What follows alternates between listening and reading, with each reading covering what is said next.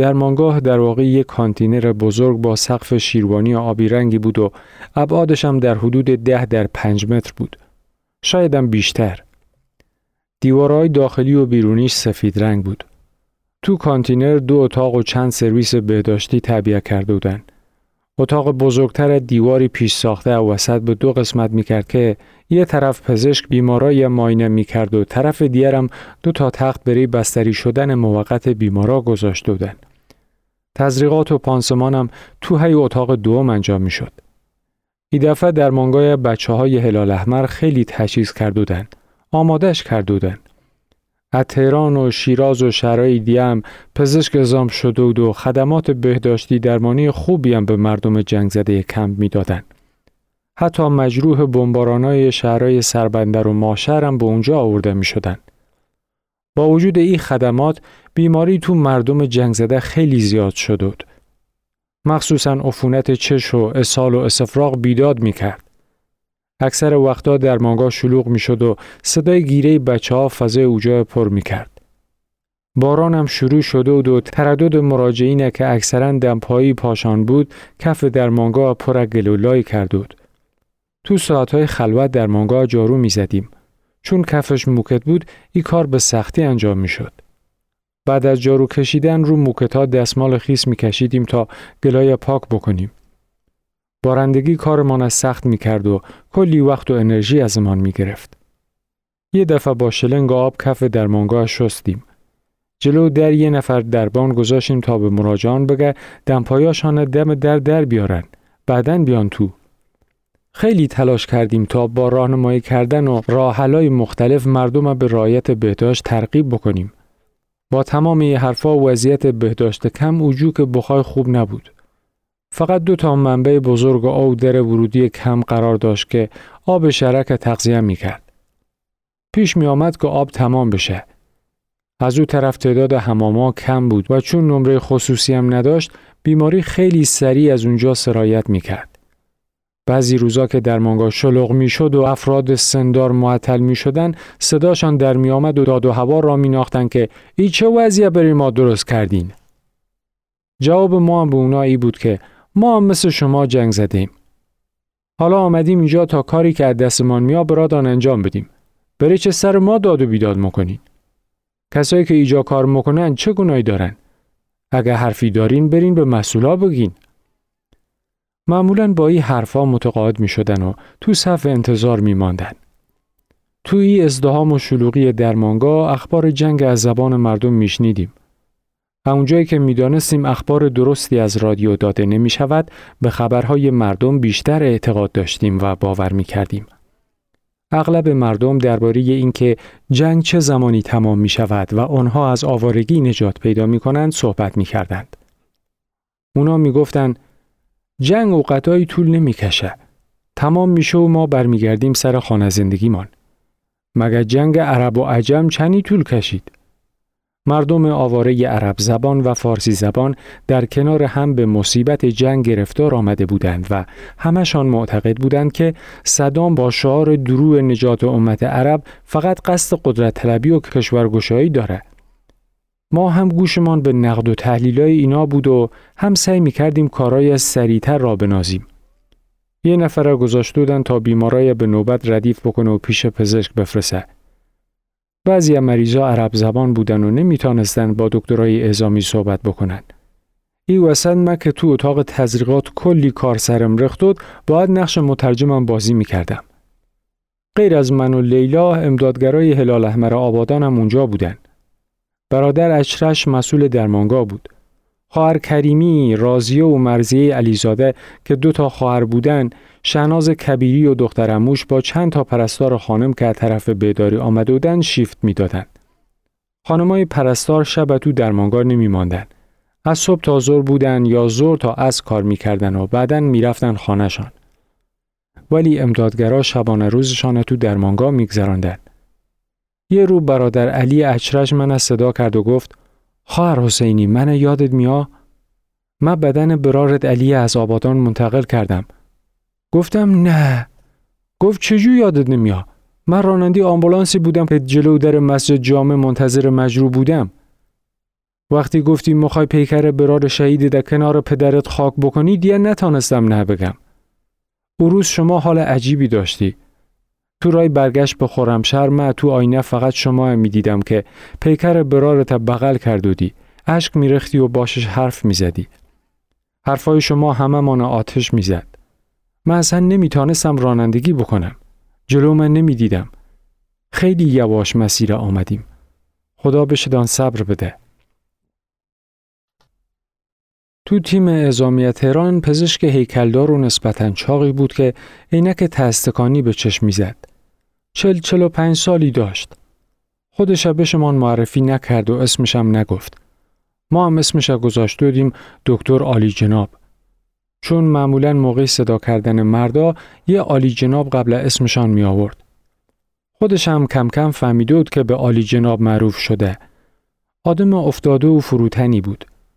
عجیب با دیدن او به یاد دکتر سعادت می افتادم. نمازاشم با همون حس و حال دکتر سعادت می خواند.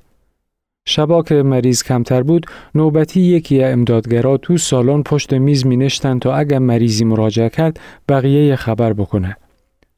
او وقت ما کف اتاق بزرگتر می نشتیم و دکتر آلی جناب آیات قرآن تفسیر می کرد. چون چشاش ضعیف بود خیلی براش سخت بود که رو قرآن کوچیکش بخانه. یه دفعه که به نمایشگاه کتاب تو سربندر رفته بودم براش یه کتاب قرآنی با خط درشت خریدم و بهشش هدیه دادم. خیلی خوشحال شد. شبای چهارشنبه و جمعه هم دعای توسل و کمیل میخواندیم. چراغای خاموش و شمی روشن می‌کردیم. اکثر وقتا دکتر عالی جناب دعا می‌خواند.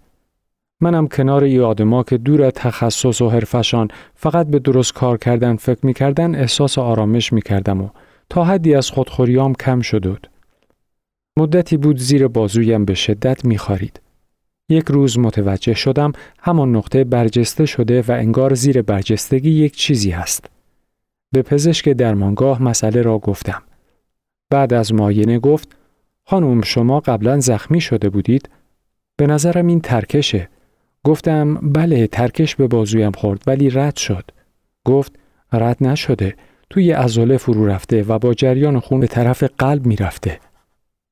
این خارش دستتون مال همینه. باید جراحی بشین.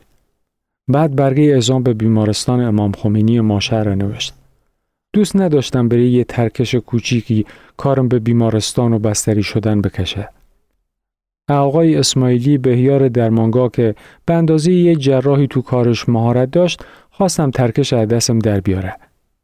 ساعتی که مریض تو درمانگاه نبود رو تخت تزریقات خوابیدم. خانم کریمی و خانم علیزاده که بچه های هلال امر آبادان بودن دستم شستشو دادن و او قسمت بیهس کردن. آقای اسماعیلی بافت دستم شکافت و ترکشی به اندازه یه پنج ریالی از دستم بیرون کشید. در حین کار توی درمانگاه دائم فکرم به سمت خاطرات کار توی مطب دکتر شیبانی یا مجروحین سطح شهر کشیده می‌شد. هنوز فکر و خیال رفتن به آبادان و کار برای مجروحین جنگی از سرم نیفتاده بود. اینجا کار می‌کردم ولی او چیزی نود که دل من راضی بکنه. با این توجیه که مردم اینجا هم به کار من نیاز دارن و شاید خدماتمان باری قصای دلشان کم بکنه ادامه می‌دادم. یه دفعه پسر بچه 5 ساله یه به درمانگاه آوردن که موقع بازی با بچه ها چوبی خردود نزدیک چشش. بعد جوری او قسمت صورتش شکافت دود. محل پارگی هم جای حساسی بود و زخمش دو سه شاخه شدود. یکی از دکترایی که تازه آمدود تا او ندید گفت اعزامش کنین ماشر. وضعیت بیمارستان ماشر می‌دانستم. حدس می‌زدم با او همه حجم بالای کاری که اونجا هست بهتره که خودمانی کار براش انجام بدیم. با این فکر پسر بچه که آرام و صبور به نظر می آمد رو صندلی نشاندم و ازش خواستم چشش بوسه. یه کمی اسپری بیهس کننده پاشیدم رو زخمش. یه سوزنی ورداشتم و خیلی ظریف و دقیق زخم بخیه کردم. بعدن با ذوق و شوق دست پسرک گرفتم و آوردم داخل اتاق. محل بخیه نشانش دادم.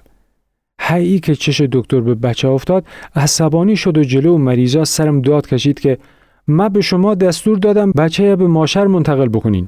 بری چه کار نکردی؟ گفتم آقای دکتر نیازی نود. ای بچه تا ماشر می رسید زخمش کلی خونریزی می کرد. ها اینجا بخیش کردیم و تمام شد. حرفم قانعش نکرد. همینطور داد و بیداد می کرد و به من تشر می زد. چند وقت بعد مادر پسر بچه آمد و گفت خیلی خوب بخیه کردی. جای زخمش چندان معلوم نیست. خود دکتر هم بعد از مدتی گفت خانم من خیلی تند رفتم ولی خودمونیم خیلی خوب بخیه کردی. فکر نمی کردم بتونی همچین کاری انجام بدی. ما از از زخمیات و کم زیاد داشتیم. یه بچه شیش ماهی که تازه می‌تونست بنیشه در آهنی اتاق افتاد و رو سرش به حالت مثلثی شکافت دود. بچه های درمانگاه چل تا بخیه زدودن به زخم. مادر بچه مرتب اونا به درمانگاه می آورد. پانسمانش عوض می کردیم. همه نگران بودن ضربه سنگینی که به سر بچه خورده باعث کن ذهنی اون نشه. بعضی بیمارا هم حالت هیستریک و روانی داشتن و از نظر دکتر هیچ علامت مریضی در اونا دیده نمی‌شد. ولی خودشان هم می‌زدن به مریضی. یه دفعه خانمی آوردن. تازه عروس بود می‌گفت حالا خوشی نره. هی مرتب خودشم میناخ رو زمین و حالت قش به خودش می‌گرفت. دکتر بعد از ماینه گفت هیچ مشکلی نره. فقط عصبی و بعدش هم آمپول مسکن و آرامبخش براش تجویز کرد. وقتی می‌خواستیم بشه شامپول بزنیم از رو تخت پرید پایین. او دور تخت میچرخید و ما هم دنبالش میدویدیم. بالاخره به زور گرفتیمش و آمپول بهش تزریق کردیم. یه شب زهرا شرب آمد در مانگا. تو اتاق بودم که صداش شنیدم. همباز داشت دوا می‌کرد. آمدم تو راهرو در مانگا و با خنه گفتم چه شده؟ چه خبره؟ می‌خوای شر را بنازی؟ پسرش نشان داد و گفت اسهال و استفراغ شدید داره. اینا میگن ببرش بیمارستان. اینجا نمی‌تونیم کاری براش انجام بدیم. او شب همراه زرا با آمبولانس بچه بردیم بیمارستان ماشر. زرا اونجا هم داد و بیداد را انداخت و با دکتر درگیر شد. طوری که دکترش گفت من اصلا مریض این خانم نمینم.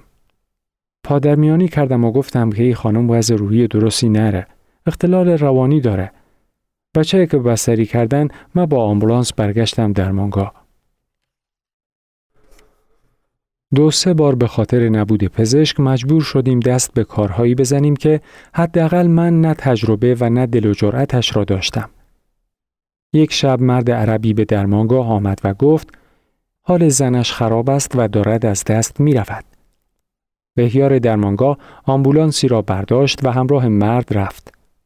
مریض زن عربی بود که خانهش در نزدیکی در ورودی کمپ قرار داشت و می‌خواست بچه به دنیا بیاورد. آنقدر در خانه درد کشیده بود که توی آمبولانس در حال وضع هم بود. نتانستیم بیاریمش داخل. ارون ناعلاجی بهیار درمانگاه گفت که تو آمبولانس به وضعش برسیم. هیچ کدام از ما راضی نودیم به کمکش بریمان. اولین بار بود که زوم می دیدیم. هم خجالت می کشیدیم هم می ترسیدیم. اما بهیار درمانگاه دستیار مخواست و تنهایی نمی‌تونست کاری انجام بده. اول گفتیم مادر شوهر زنه که باشان آمد و حالا بیرون آمبولانس ویسادود بره کمک بفرستیم. اما به نظر من رسید زن بی دست و پاییه. هیچ کاری از دستش بر نمی آمد. برای منم سخت بود اما دیدم اگر نرم و زن تلف بشه خود من نمی‌تونم ببخشم. رفتم تو آمبولانس. دیدم زنم از اینکه بهیار مرد بالای سرشه ناراحته. بهیار آمپولی به دست زن زد و به من گفت خانم سعی کنید کار یاد بگیرید. توی این وضعیت جنگی باید هر جور کاری بلد باشید.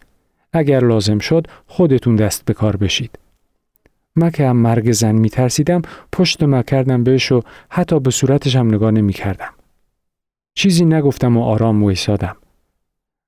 فقط وقتی بهیار چیزی مخواست می دادم دستش. زن مظلوم بایی که وضع خوبی نداشت صداش در نمی آمد. فقط دست من گرفت و به شدت فشار می‌داد. بالاخره بچه به دنیا آمد ولی هیچ صدایی نداشت. رنگش کبود بود. انگاری داشت خفه می شد. بهیار بشم گفت سری بند ناف بر. گفتم نمی‌تونم. یه دفعه او که عصبانیتش از دست من به اوج رسید و داد کشید پکی باد یاد بگیری. با ترس گفتم از کدام قسمت باید بند ناف برم. خیلی می ترسیدم. با ترس و لرز بند ناف را قیچی کردم. بعد خودش پای بچه را گرفت وارونهش کرد و به پشتش زد. بعد بینی و حلقش را تمیز کرد. با این کار صدای گریه بچه بلند شد.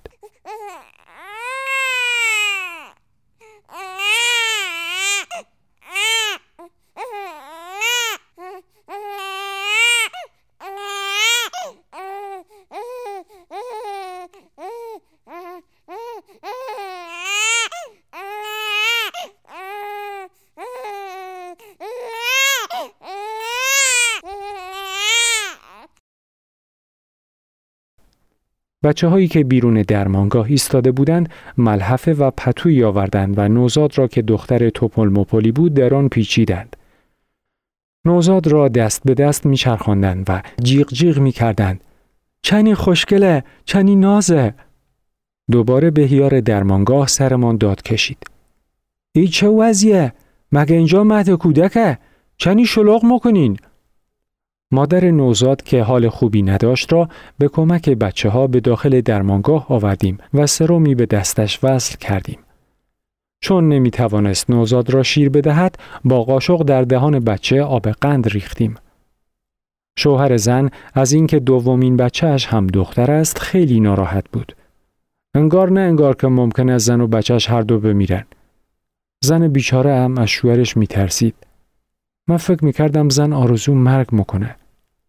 مرده با عصبانیت از من خواست بذاریم زن و بچهش بوره. هرچی می گفتیم وزش خطرناکه باید اون بویریم بیمارستان قبول نمی کرد. وقتی سرم تمام شد زن به بهداری سربندر منتقل کردیم. کادر بهداری شدیدن باشمان برخورد کرد که بره چه زن حرکت دادیم و اصلا چرا از اول به بهداری نوردیمش؟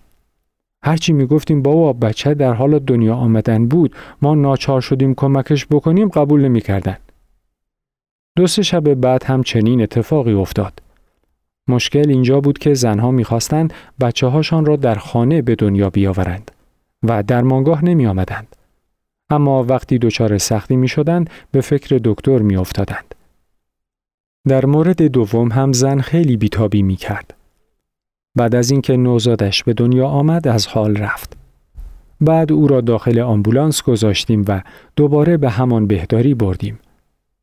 ای دفعه باشمان دوای درست و حسابی را انداختن و گفتن کاری می‌کنن که درمانگاه تعطیل بشه. گفتم شما مختارین هر کاری می‌تونین بکنین. ما وظیفه ما انجام دادیم. ما نه ماماییم و نه دوره دیدیم. این دو نفرم وقتی آوردن درمانگاه در حال مرگ بودن.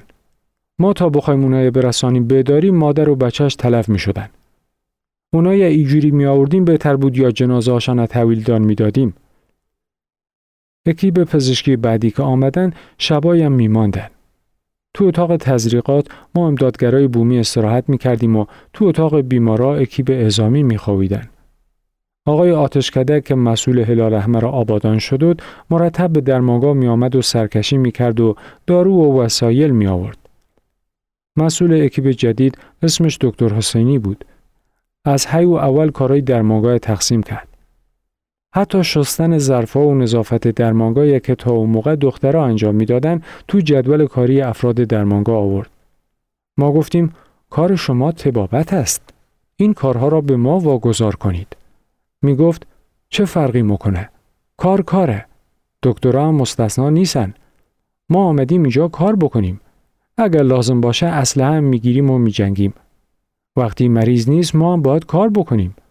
در ضمن مگه شما تعهد دادین اینجا نظافت بکنین؟ با همه سختی کارش به این برنامه ریزی مقید بود.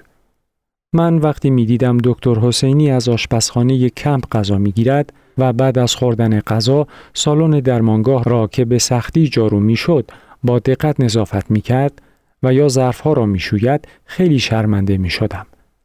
اصرار می کردم آقای دکتر اجازه بدین من انجام میدم.